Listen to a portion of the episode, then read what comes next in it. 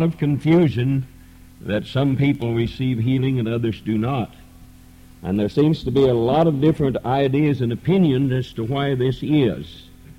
So before we get into the lesson, perhaps maybe this week and perhaps next, depending on how we get along, I would like to set forth some things that I myself have observed and I think it might help us when we enter into the lesson. There is a question. You see a lot of people seemingly takes no effort whatsoever to claim their healing.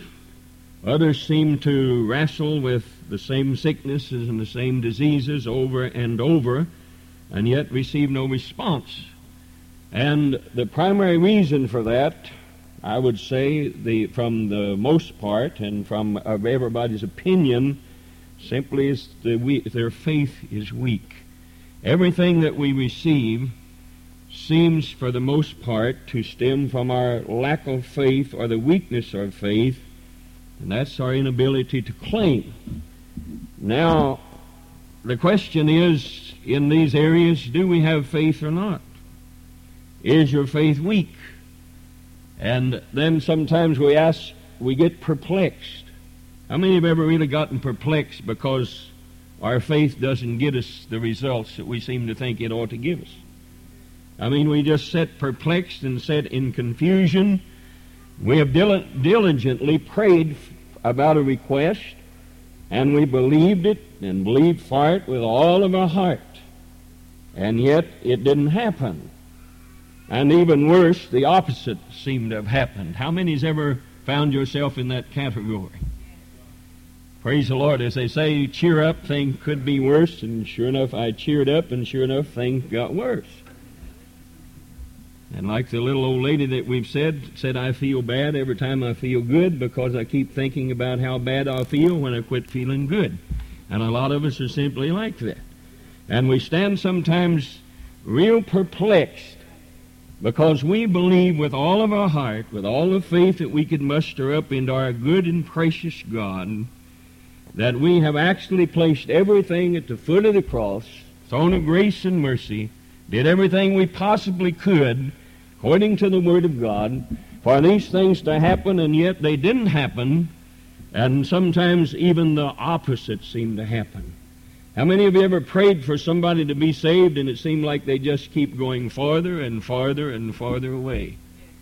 Now, if we take the primary response to that, according to what they call uh, hyper faith or name it and claim it and all of that, someplace, somewhere we've messed up in our belief. I mean, there's something wrong in our life. We haven't straightened our life out uh, to be justifiable unto God, or there's some little something our faith hasn't reached that pinnacle that it takes to please God, so He just naturally withholds His blessings for us. And at times like this, the Word of God really tries us because we read all of His glorious promises. Promises that all things are possible to them that believe. That is a promise, and that's what the Bible says, isn't it? Ask nothing wavering, and it shall be done. We read those. All things whatsoever you ask in faith believing, you shall have them. And on and on and on you could go picking out precious promises of God, and we set our claim on them and believe them, for we know that God is not a liar. And we know that actually He wouldn't tease us with unreachable goals. We feel like that these goals are reachable, and yet seems like just try as we might, really try to believe, really believe, we're often left confused because the answer isn't in view, because we can't see it. Now, as I said, according to the most common theology, there's three reasons why we didn't get an answer for what we asked for. Number one, either our faith is faulty. There's something wrong in the makeup of our faith, or there's sin in our life. You have to get the sin out of your life, or someplace along the line you have made a negative confession. You've said the wrong thing. You're made to believe that God has withheld the answer until your faith is improved enough to satisfy. Either the quality or the quantity of your faith doesn't come up to God's criteria for answered prayer. You have a lot of individuals that are sitting wondering what's wrong with their life. And this is hard on an honest-hearted Christian that is actually actually purposing in their life and in their heart to get prayers answered. It's hard on them to believe that they have done the best they can. I mean, honestly, have searched their life, have laid it all out, and yet God's uh, the prayer that we prayed wasn't answered, and we're sometimes made to believe now it's bad enough.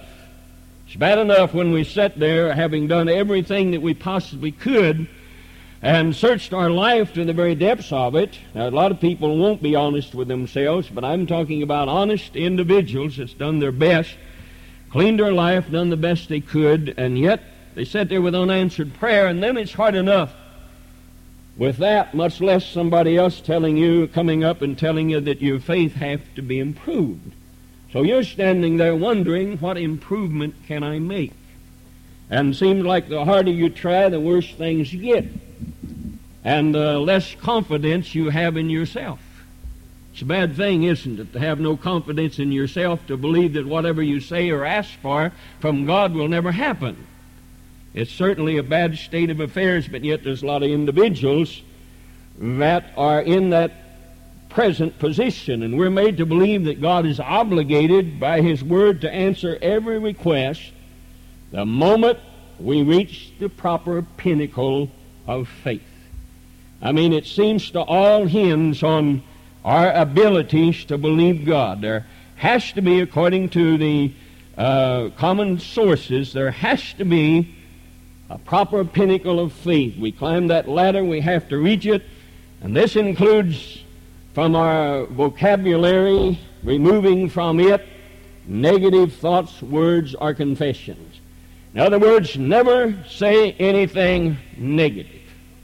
Always with a positive attitude, and with a positive attitude, then you're going to get from God. You see, you dare not offend God. You might offend God if you make a negative confession, if you say sometimes something that is negative. You might have been almost ready to get your desire, but something happened. You said the wrong words, so God's just going to take it all back. He's going to start you in at phase one again, and then you're going to have to start climbing that ladder again till almost you reach that pinnacle of faith where you get anything your little heart desires. And you make those positive confessions. You're always saying, it is, it is, it is, even when it ain't. Excuse the English. And I've said it before, God don't want us to lie for Him. Amen? I mean, if you're sick, you're sick. And don't go around saying you're not. Amen? If you feel like that God has touched your body and He's healing you, I said healing you, then confess that God is healing you, but there's still something in your life yet, in your body, a sickness there. Don't go around lying about something, claiming something that you don't have simply it's not going to work. You can't force God into doing something. And uh, whenever you say the wrong things, it doesn't mean that God's going to get down on you. Now, the truth of this whole theology and philosophy that is taking over the world is not only foolish, but it's a slap in the face of an intelligent, loving Heavenly Father that we have. Now, everywhere, and I've been a lot of places, there's Christians living in fear of saying the wrong thing, of making the wrong confessions, and thereby blocking the flow of blessings from them. They sat, and there seems to be no blessings there. So they made the wrong confession, and they seem as if God is hanging on every little word that His children say, ready to slap a penalty on them if they happen to speak out of line. It's not a good, kind Heavenly Father that is portrayed here. And this mode of thinking, I've said it often, I say it again, has hurt. It has disillusioned and made shipwreck of the faith of a lot of good, honest hearted Christians. You've got the world over, you might be surprised how many is in your community and town that's been hurt by the fact that they have been taught that if they can just get themselves in the proper pinnacle of faith and receive everything that God has for them, everything out here in this world, and they have done the best they could, and nothing good seemingly has happened in their life. So why not? There is a faith teaching that's made them believe that getting every desire of the heart depended simply on getting a formula correct. How many of you heard just do these three things? This is seven steps to prosperity. Twelve ways in which you can reach and gain everything in this world that you have. Blot out, they say. Launch out into the prosperity of God. Launch out into perfect health conceive and then believe, name it, claim it, and frame it. Whatever your little heart desires, all you got to do is start up that ladder. Never say anything negative. Get your faith in proper position. Get all the faith out of your life. And when you attain that one precious, perfect place in God, your faith is at its perfect state, then God's just going to empty His world and lay it all at your doorstep. And it doesn't happen. Individuals are sitting waiting for these things to happen. I don't know how many people I have counseled that have laid themselves bare and said, I've done something wrong. I thought I was doing right, but I've done something wrong. If I haven't done something wrong, then these things would be mine and they're not mine. I sit, I watch other people receive them. I haven't received them. So anything negative, blot that out. Blot any, any thoughts of suffering, of pain and poverty, just block all of that out because that's never going to be in God's way of thinking. You see, that's the positive faith idea. All you got to do is believe you'll receive a new car. Amen. You're going to receive uh, homes and going to receive furs and uh, jewels and diamond rings and whatever this world has. If you believe just right, it's going to be yours. Amen. So a lot of us here this morning haven't believed right. I don't see too many Rolls Royces driving up here. I don't see too many diamond rings on our fingers. Amen. So something's wrong here someplace. Something's amiss. We haven't really reached out to receive from God what is actually available for us. So when these things didn't happen, they made to believe it, and your airwaves are filled with it. You've got to admit that. Almost every place you turn, it's a positive faith idea, or it's whatever you want you can have. You just get your formula correct and all of that. And so when they did this and these things didn't happen, their world collapsed. The world they were made to believe in was gone. There had to be something wrong in their lives. They assumed that. And they were right in assuming that because this is what they had been taught the mode of thinking that they'd been taught. But this morning, I want to share with you some, what I feel like could be perhaps some very intriguing as well as healing thoughts about faith and love. Now, first off, I believe that God works miracles in answer to the prayer of faith. I believe that. I believe that every promise in God's Word, as it is, belongs to us. But through a lot of suffering, through a lot of tears, through a lot of confusion myself, I've discovered something I feel like wonderful about the way God works. Think it's going to be impossible for me to share probably all of that with us. But maybe I could at least share a few things. Three things they say that is wrong in our life if we don't receive. That's wrong confession. That's sin in our life. Our faith is faulty. Lesson number one that I think we ought to learn is this that God is not motivated to act for us on our behalf as a result of our faith alone. That's not what God motivates God. Not necessarily our faith alone. Now, the Bible says God is love. And love is what motivates God to act. How many of you know that? Love is what motivates God to act. Let's, let's just throw it out here. Suppose my son was drowning in a lake. Suppose as a good father, I hear his cry. I'm a good swimmer. I have the ability to go get him. I have the ability to save his life. And he's frightened and he's hysterical and he calls on me with all his might. And he's drowning. Now then, what do I do as a father? Do I stop and analyze his faith? Do I stop and wonder, does my son have faith enough in me to believe?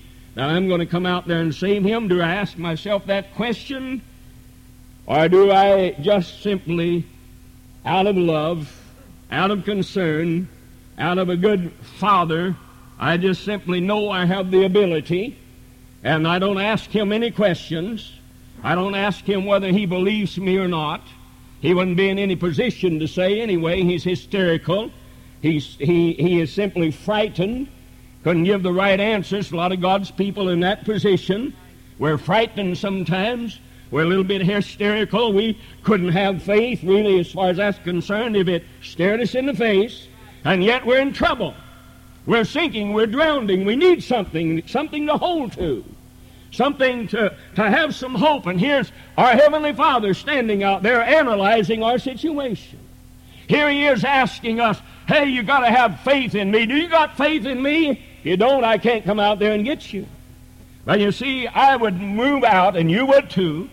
Your son, your daughter, whatever it is, any trouble they're in, you wouldn't analyze your faith, their faith.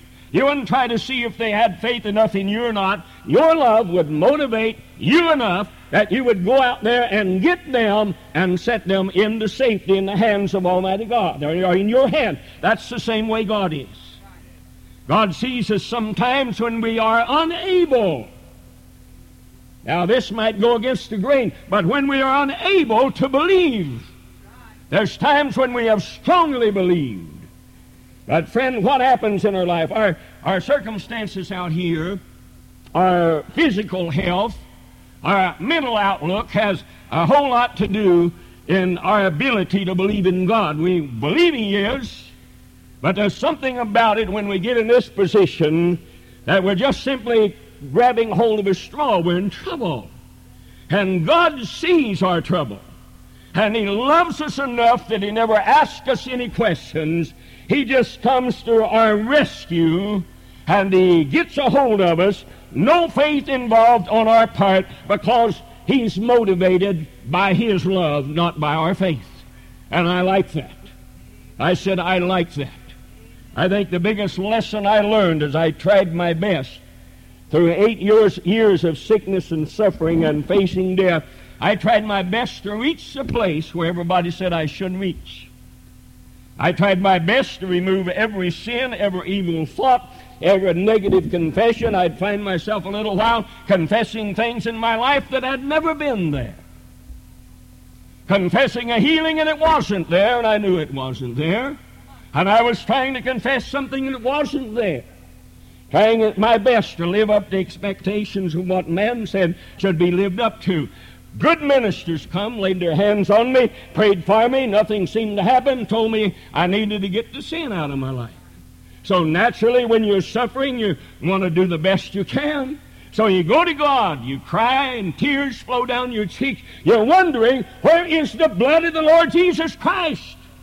Where is that power that cleanses you from all sin and iniquity? You've called on it, and yet for some reason it doesn't seem to be there. My friend, it's always there. It doesn't make any difference what man says or thinks. If there's something in our life, and we have all sinned, and fell short of the glory of God. But we have a high priest that can be touched with the feelings of our infirmities. And the blood of the Lord Jesus Christ is as real now as it was 2,000 years ago. And it can still forgive. So when we go to Him, ask Him in faith, believing He cleanses us from sin. It should be out of our lives. And so there I was, saying the wrong things, doing the wrong things. My faith really wasn't reaching the pinnacle expectations of man, and I was still suffering, still dying, still trying to get a hold of what was mine, still seemingly going downhill, losing confidence in myself as a person, myself as a child of God. The worst thing in the world we can do is lose confidence in ourselves as a child of God.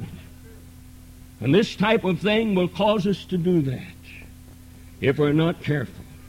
And finally, the Lord began to speak to me in the night. Hallelujah. When there is no comforter, God is your comforter. He will be there when everybody else has failed and nobody else seems to know. So, in all of that, wasn't my faith.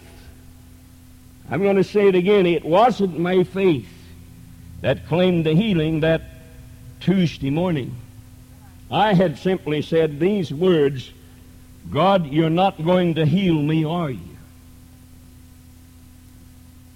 I had said that because eight years was pretty much proof, as far as I was concerned, that it wasn't mine. I was still holding on to it. I was still believing that if I would die that minute, my soul would be saved. I believed that. I didn't understand why sickness was still in my body. I didn't understand that. There wasn't any understanding to that. I mean, it just didn't make any sense. Whenever I looked at it, there wasn't a sensible answer whatsoever. But eight long years had taught me that pain was still in my body, sickness was still ravishing it, the heart was still diseased, and it was dying, and because of that, I was dying. Every prayer prayed, greatest men in the world laid their hands on me. I've said it before. I've been smeared with oil from the top of my head to the bottom of my feet. I've been shook until my liver almost came out as they were shaking the devil out of me, I guess. I've been uh, almost knocked down by man's hand, not by God's. I believe God can do this. Every conceivable means and ways of prayer had been mine. I was still drowning. I was still drowning, and I finally came to the place where I said, God, I think I said it that night, my faith is not enough. If I'm depending upon this, this is what it's all about. I'll never be able to do it. And about that time, the love of God. Not my faith, anything about me in a sense other than I loved Him, other than I was willing to die if this is really what He desired and what He wanted. There's certain fear and death. It's hard to give up. Uh, but still, I was willing to do all of this. But as far as the faith of being completely healed, I believe was gone out of my life. So I wasn't healed by my faith. I was healed because God so loved the world that he gave his only begotten Son, that whosoever believeth in him should not perish but have everlasting life. I was healed simply because God loved. Amen. God reached down. God saw that he went to the very limit of it all, and he came and he rescued. What kind of a father would leave a child in position like that just because the child didn't voice the type of faith that he should have voiced? I couldn't do it, and you wouldn't do it, and we have a heavenly Father that is far greater, as far as that is concerned, than earthly fathers are. So God wouldn't leave his children to suffer alone. I'm not saying that God's children will not suffer. In fact, I think the Bible tells us that if we reign with Him, we'll have to suffer. I think the Bible tells us that. So I'm not saying that we're not going to suffer. I'm just saying this that we never suffer alone.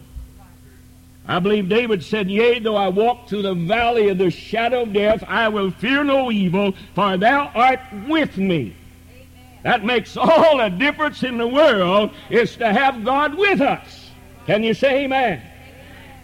For thou art with me, thy rod and thy staff, they comfort me. The staff of life and the rod of correction is a comfort. The Bible tells us that, so we don't have to suffer alone. We don't have to have pain alone. Although we do suffer a lot of pain, suffer a lot of things, but he'll never shut his ears to our cry simply because our faith seems to be weak. Second Timothy in the uh, Revised Standard Version of the Bible, 2 Timothy 2.13, simply says, Even when we are too weak to have any faith left, he remains faithful to us. I like that, don't you? Even when we're too weak to have any faith left, He remains faithful to us and will help us.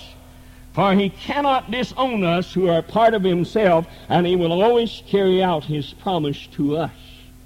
God has made promises to us.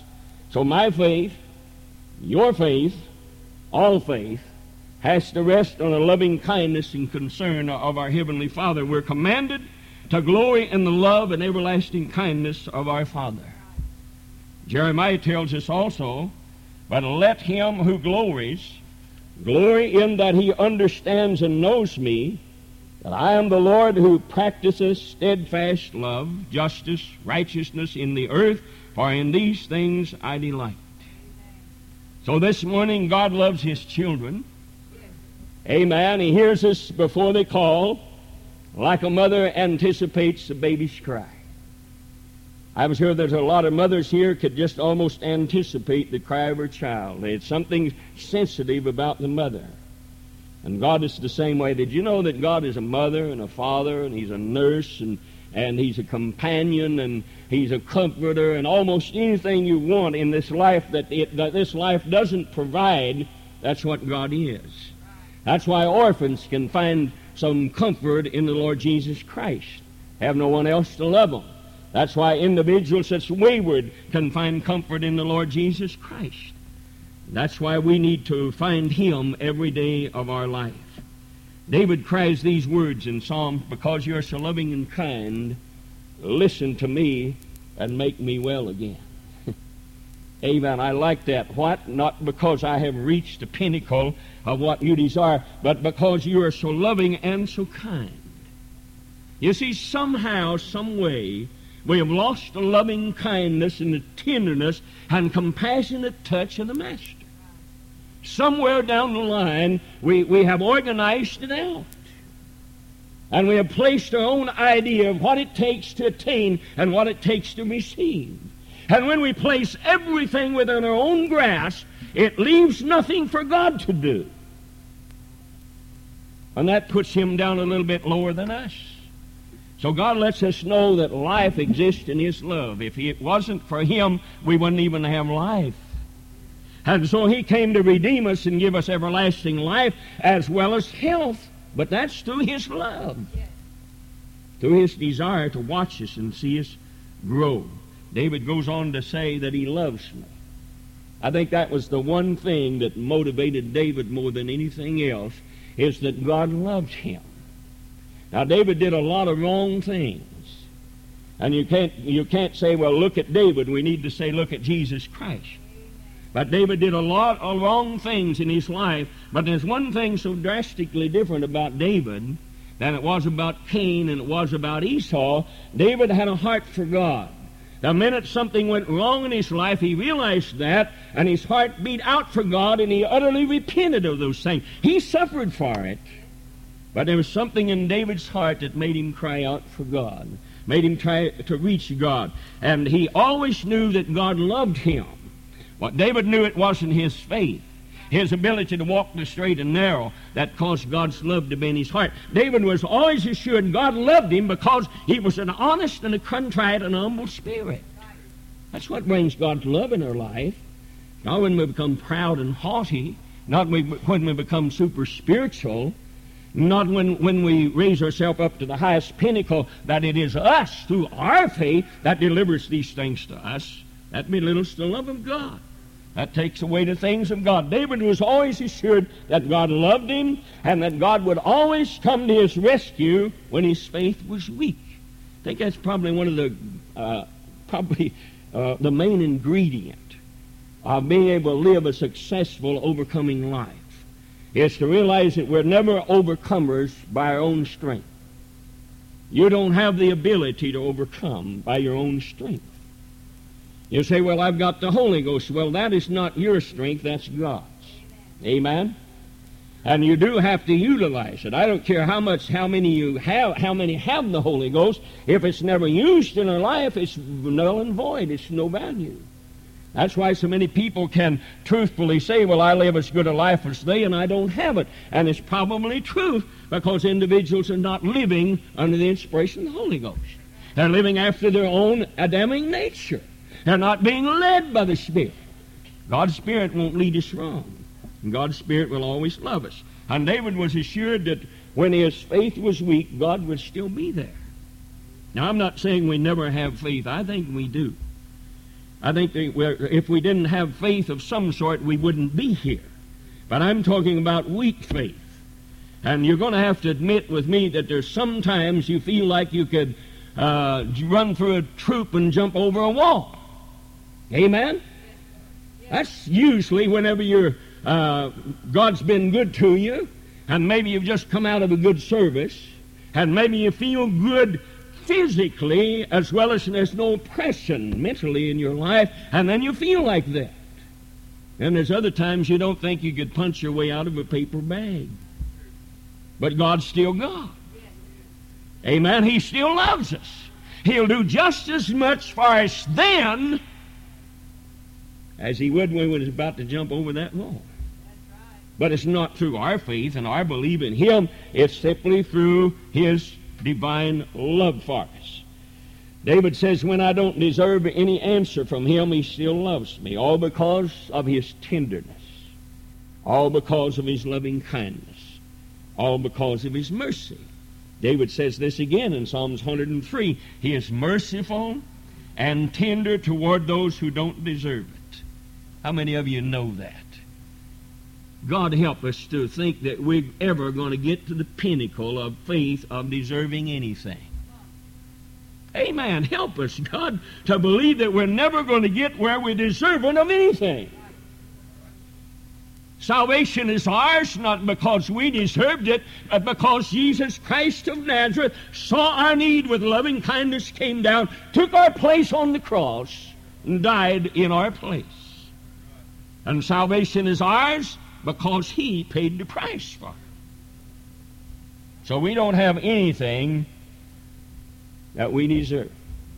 And we can't get anything because we deserve it. But David is saying he's merciful and tender toward those who don't deserve it. He is slow to get angry. Aren't you glad, glad God's slow to get angry? Remember how Jesus was, I think, uh, I forget exactly where it was at whenever. In other words, they was angry they knew they deserved to be burned, but there was Jesus as slow to get angry, full of kindness and full of love, never bears a grudge and never remains angry. That's kind of God we got. How many of you know He don't bear a grudge? You do something against Him today, you repent of it, He don't even know about it. I mean, your sins as far as the east is from the west. You remember them, and you're supposed to, but He don't. Cast him in the sea of forgetfulness and should he become angry, he doesn't ever remain angry. God does get angry. Amen. There are cases in the Bible where he got angry, but we're living in a day and age of mercy. His anger doesn't come out all that much. But the greatest peace and the greatest comfort and the greatest joy that I've ever had in my life was when I convinced myself that God loves me. And he loves me so much that when I'm just about to go under, when I have really done everything I can, a lot of us want God to do it all. I mean, we don't want to work ourselves through any situations. We learn through the harshness of the treatment in this world gives us. We learn we become strong that way. But God allows us to wrestle, to battle. All of this, He's right there. We can't see Him. But when we convince ourselves that God loves us so much, that regardless of what happens, when we're just about ready to slip and turn loose, every situation in our life seems to be dark, He still loves us. And not one thing can hinder that love that He has for us. And He'll make a way for us. I said He'll make a way for us. He's not going to keep this world from riding us. But you ever notice it wasn't Peter's faith that day that the storm was raging and the disciples were on a boat that was sinking. Did you ever look to see that it was not Peter's faith that got him to Jesus? Peter's faith got him out of the boat, but that's as far as Peter's faith got him. Peter began to sink. Now, what was it got him to Jesus? It was the love of Jesus Christ himself that stepped forward where he was sinking and grasped his hand and pulled him up and set him on that water, and that water becomes concrete. Peter's faith was gone. He was sinking. You know that as well as I do. Peter's faith got him out of the boat. Sometimes that's all God asks, is just to get out of the boat. And realize this, that when we start sinking, it's going to be His love. And it wasn't the disciples' faith that stopped the storm either. How many of you know that? Wasn't any faith they had at all that stopped the storm. It was the love of Almighty God. To see that we were scared, they were hysterical, they were frightened, they were even afraid of him when he appeared, so to say it was a ghost. In other words, they didn't have the right rational mind and thinking. Their faith was simply completely gone. And Jesus, because he loved them, dismissed the storm and quietened the angry waves and set them upon a smooth sea. Hallelujah. I've had it to happen to me. Amen. I've just storms of life, and I've just withered the storm. I've been in a little boat that's about ready to sink, and I've tried my faith out. I've tried my little wings to fly, and it just simply hasn't worked. I've done the best I could, and it looked like I was going to drown, and then comes Jesus walking on the highest waves. Hallelujah. To the one that made the winds and the waves, dismissed them, told them to be quiet, and the wind ceased. Thunder and darkness was gone. Hallelujah. And those huge waves become little ripples as peace and serenity was on that sea that day. He'll bring the same thing to our lives. But there will be storms. There will be things that will, will uh, well, will test our faith and belief in Him. But He's never going to leave us, and He's never going to forsake us. He's always going to be there, and He's never going to let us down. If you can get this ingredient inserted in the, in, in the minds and hearts of people that are set on the sidelines now, believing they have never had any faith, they, God don't care for them, there's something about their life that can't reach what God expects. And they're just simply set disillusioned. If you could just get it in their hearts that God loves them, that God cares for them, that God can turn everything around and God can make it what it ought to be. That's lesson number one. Believe that God is not motivated by our faith alone. I'm glad He's not.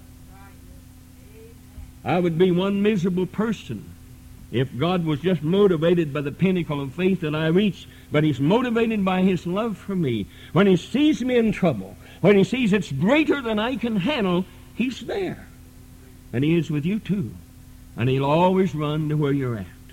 If you're drowning, He'll see that you don't drown. Amen.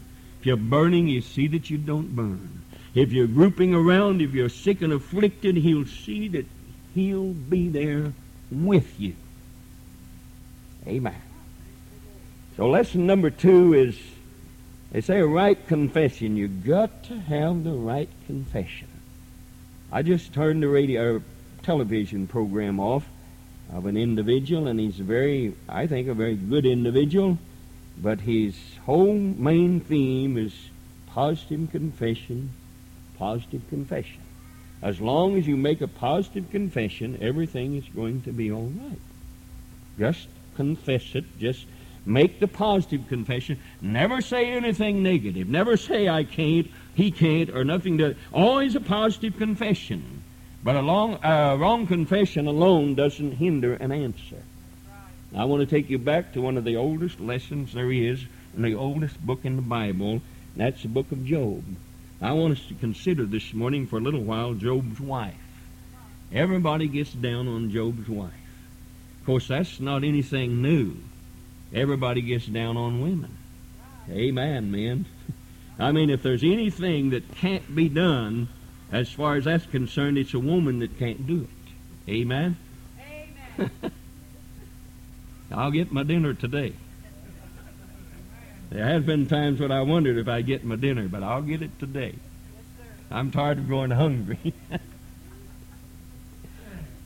so let's look at this woman. You, you know Job's condition, don't you? Now, he must have been quite a sinner to get in a condition like that. Must have been quite a sinner. But yet, at the beginning, he says he was perfect and upright before God. now, God surely wouldn't cause anything like that to come on somebody. Job probably made the wrong confession. Somebody picked this out and said the wrong confession was this the thing which I greatly feared has come upon me. well, it was already there before he said that. Somebody said if you just fear something long enough, it'll be yours. I sure hope not. But Job's wife probably made the worst confession of anybody I know of. When she looked at Job and said, Curse God and die. Now, that certainly wasn't a positive confession.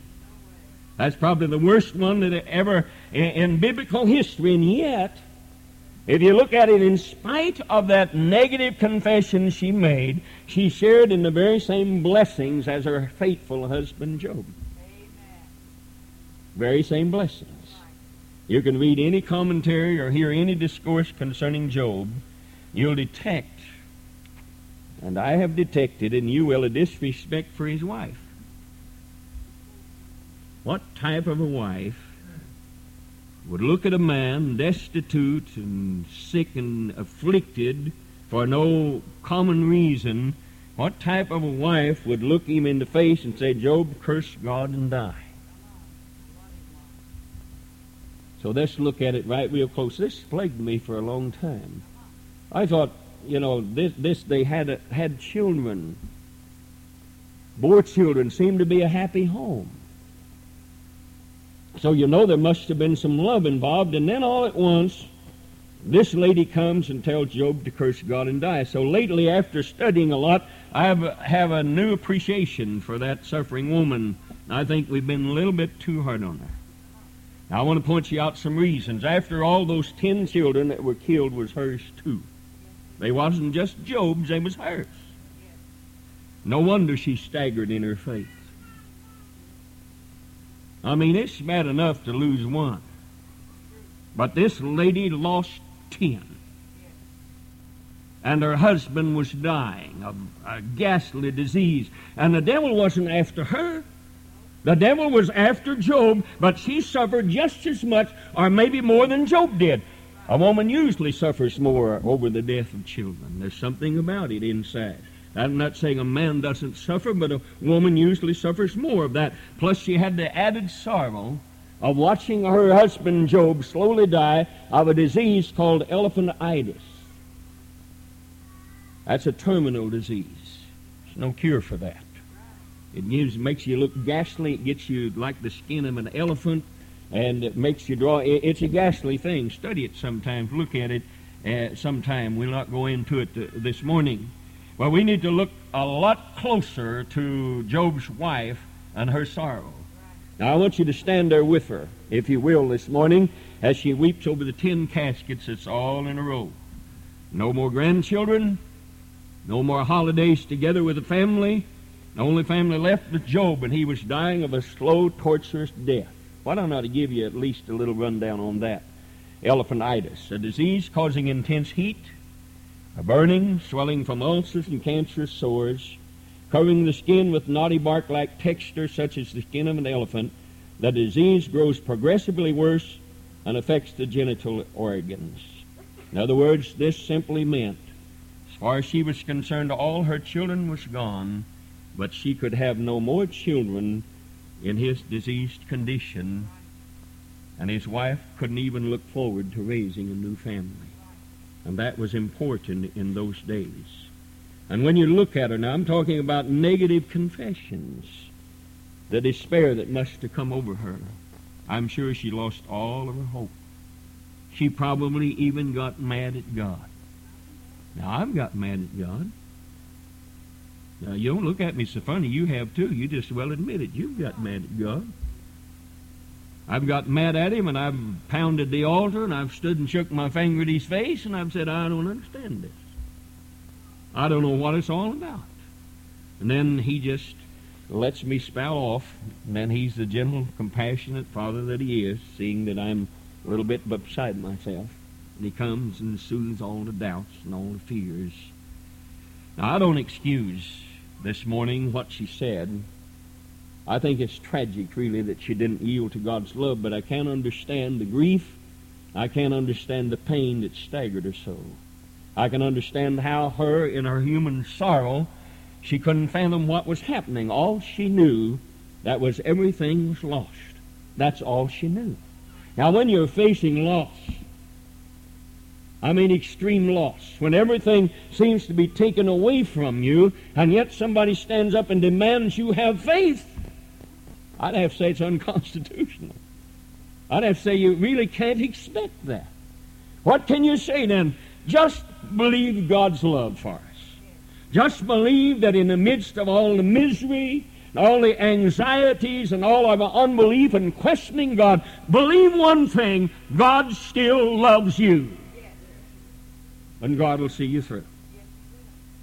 It don't ever be easy. It wasn't easy for Job. It wasn't easy for Job's wife. And like I said, the devil wasn't even after her. He was after Job himself.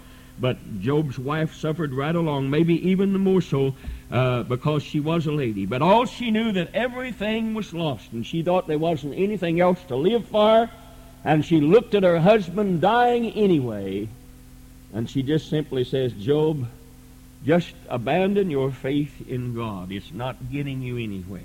Your faith in God. Get rid of your faith in God, curse God, and commit suicide. In other words, she was completely oblivious to the love of God. But that didn't keep God from loving her.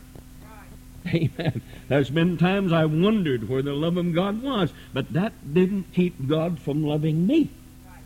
It's greater in love than I am. But this was probably the most negative confession that ever been made, and yet you would think that if somebody did this, God surely would hold a grudge against her. Amen. How many of us look at somebody that's faltered and failed, and God has forgiven them, and there's something about human nature that just won't do it? I mean, we feel like that they've done God wrong or something like that, and so we're justified in our feelings, and all the time, God hasn't held a grudge. God is still saying His blood is still just as strong as it ever was. Anybody come and confess their sins, God is just to forgive them. I would to God He'd work on our minds of forgiveness the same, and work on our lives the same way to realize that it is God Himself that passes judgment, it's not us. God is a just God. Our judgment usually is unjust. And I would say this I would say to, to Christian people, and I've said it often, probably the most dangerous place you can get in God is when you become judgmental. It's dangerous. Because we leave ourselves open to a lot of things. We leave ourselves open for sickness.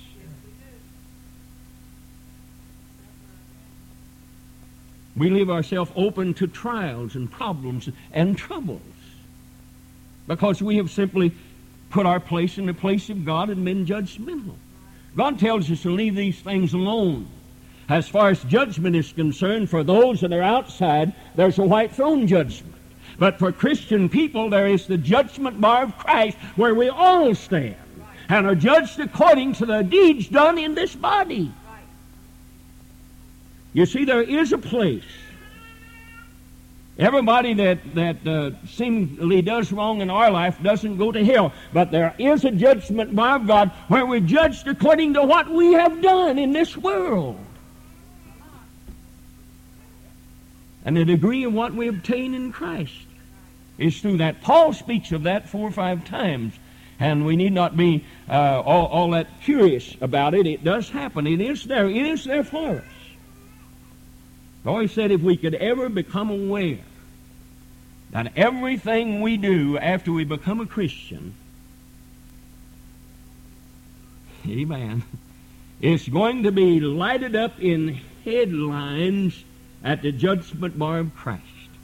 Everything we thought was hidden is going to come to light there. The only thing I have ever said to God is this Lord, I have slipped and failed so many times. And I've done so many things wrong. What the only hope I've got is that everything I have done right will so illuminate that none, none of this other will be seen or paid attention to. It's going to take some good walking with the Lord Jesus Christ. But God didn't hold a grudge against this woman because she made a negative confession. After the troubles was past and Job was healed, God didn't hold her wrong confession against her. He didn't hold any of his blessings back from her because of our human outburst of fear. No, God blessed that lady. He blessed her right along with Job. And I believe God understood her. Amen. I think God understands fallen Adamic nature. I think He understands us in our lostness, in our loneliness, in our failures, in our weaknesses. That's not that that doesn't give us an open ticket to go out and falter and fall. I'm talking about when we've done everything we can.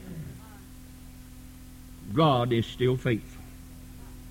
Unfaithfulness seemed to reign in us, but she blessed this lady.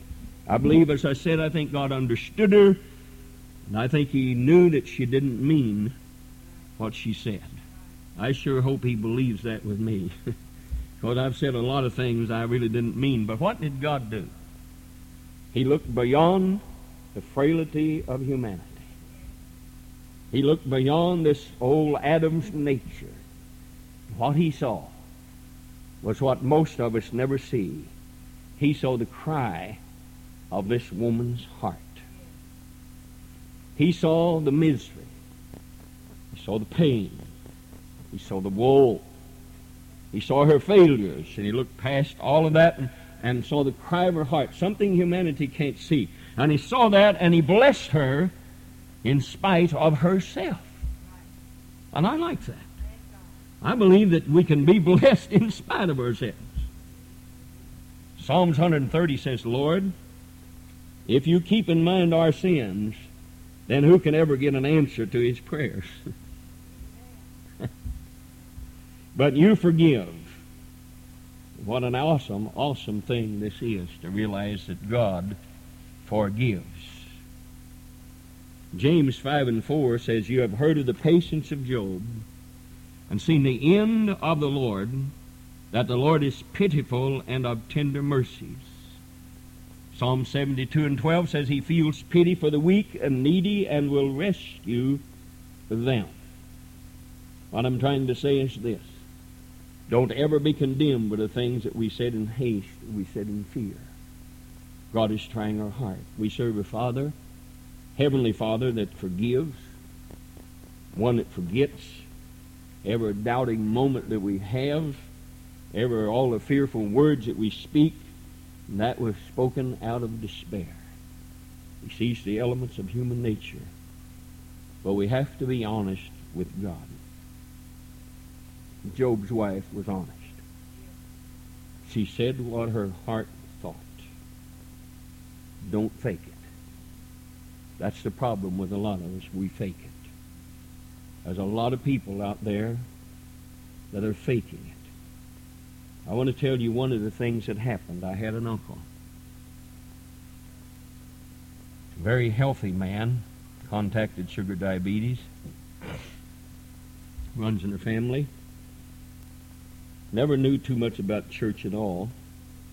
Went to tent meeting, prayed for by healing evangelist. Evangelist told him to throw away his insulin, take no more shots. God had healed him. Uncle Jude came and was talking to Dad. Told him what the man said, and Dad said, Jude, do you still have symptoms? It's still well. He said, Yeah, I don't feel any different.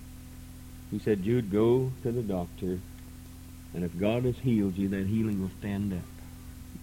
Uncle Jude said, No. Said that man said that that you can't trust man and that God has healed me and that I'm going to stand on that healing. He was faking it. Nothing had changed. He wouldn't go find out. It wasn't about, I suppose, a month or so later till at almost, well, hardly 60 years old, Uncle Jude was dead. Because he faked it. I mean, he was trying to do what some, I believe, good, honest-hearted person was telling them. But I still say this: if God heals you, it'll stand up in court. Yes. Yes. Amen. When God does the job, you don't need to be ashamed to go to the doctor, afraid to go to the doctor and see what he says. They may not accept it. They had to run around on mine for I don't know how long, but it'll stand up. When God does the job, it's done. And if He hasn't done the job, He don't want you to lie for Him. There's some reason somewhere in there that, that God is allowing us to be tested and tried. But Job's wife was honest to God as she possibly could. She didn't understand all of these things at all. She didn't understand them. She didn't understand why she had to suffer. And I think we need to look at her and realize this. We don't understand why our prayers hadn't been answered a lot of times. We don't understand why there's suffering in our life a lot of times. Our heart is filled with questions, fears, and confusions. God asks us to get a hold of nothing, only Him. And if we need to tell it to somebody, best tell it to God. Go to Him sometime and say, God, I don't understand you. I've prayed, I've cried, I've did my best, and nothing's happened. So spill out your innermost feelings to God, whether it's negative or whether it isn't. Tell Him how you feel. He let us cry it out. He listened patiently to our complaints, our fears, and not one time will He ever condemn you for it. Amen. He'll love you for it. He'll see who you are. Because we need Him. He realizes that. He knows our weaknesses and our unworthiness. If we was all where, where they claim we're supposed to be and get, once we attain that place, we wouldn't need God.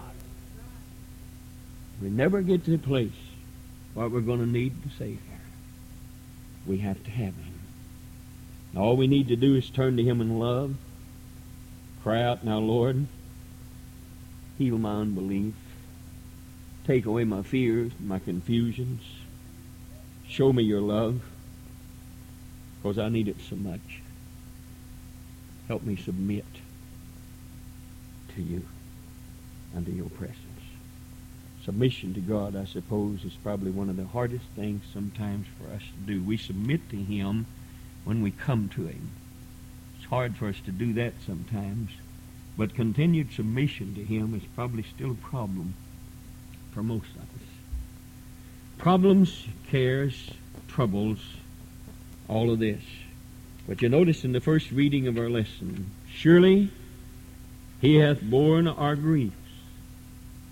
Now what's He saying here? Are these just words written by an offbeat prophet? Back lies dead in the dust of the centuries of yesteryear are these words that's alive. Surely he has borne our griefs. It's not a grief any deep, so deep, but what God can help us bear it. He's carried our sorrows. Yet we did esteem him stricken, smitten of God, and afflicted. But he was wounded for our transgressions. He was bruised for our iniquities. The chastisement of our peace was upon him, and with his stripes we are healed. Wounded. Wounded. I guess we sit here in the 20th century, so far isolated from what took place that day on the cross of Calvary and before the wounds that was placed upon him, bruised by the sadistic hand of man, because they didn't understand him. Bible says up here, we esteemed him stricken, smitten of God, and afflicted. We couldn't understand why these things was happening. And then the chastisement of our peace was upon him. His stripes were healed. Peter says, who his own self bare our sins in his own body on the tree that we being dead to sin should live unto righteousness, by whose stripes you were healed. When you really look at it, it all boils down not by what faith we have and what we can conjure up. It all boils down to the love of Jesus Christ. He was the beginning of that. He's going to be the end of it. All the effort man can put forth, everything he can conjure up, it's not going to be enough to see him through. It's still going to take just what it did when it started us the love of the Lord Jesus Christ. I don't know about you this morning, but I love him. I'm glad he loves me. And I'm glad that I learned a very valuable lesson. There are limits to what I can do, but there's no limit to what God can do. He is a limitless God, touching hearts, saving souls, bringing us into the end saved and filled with the presence of God. God bless you.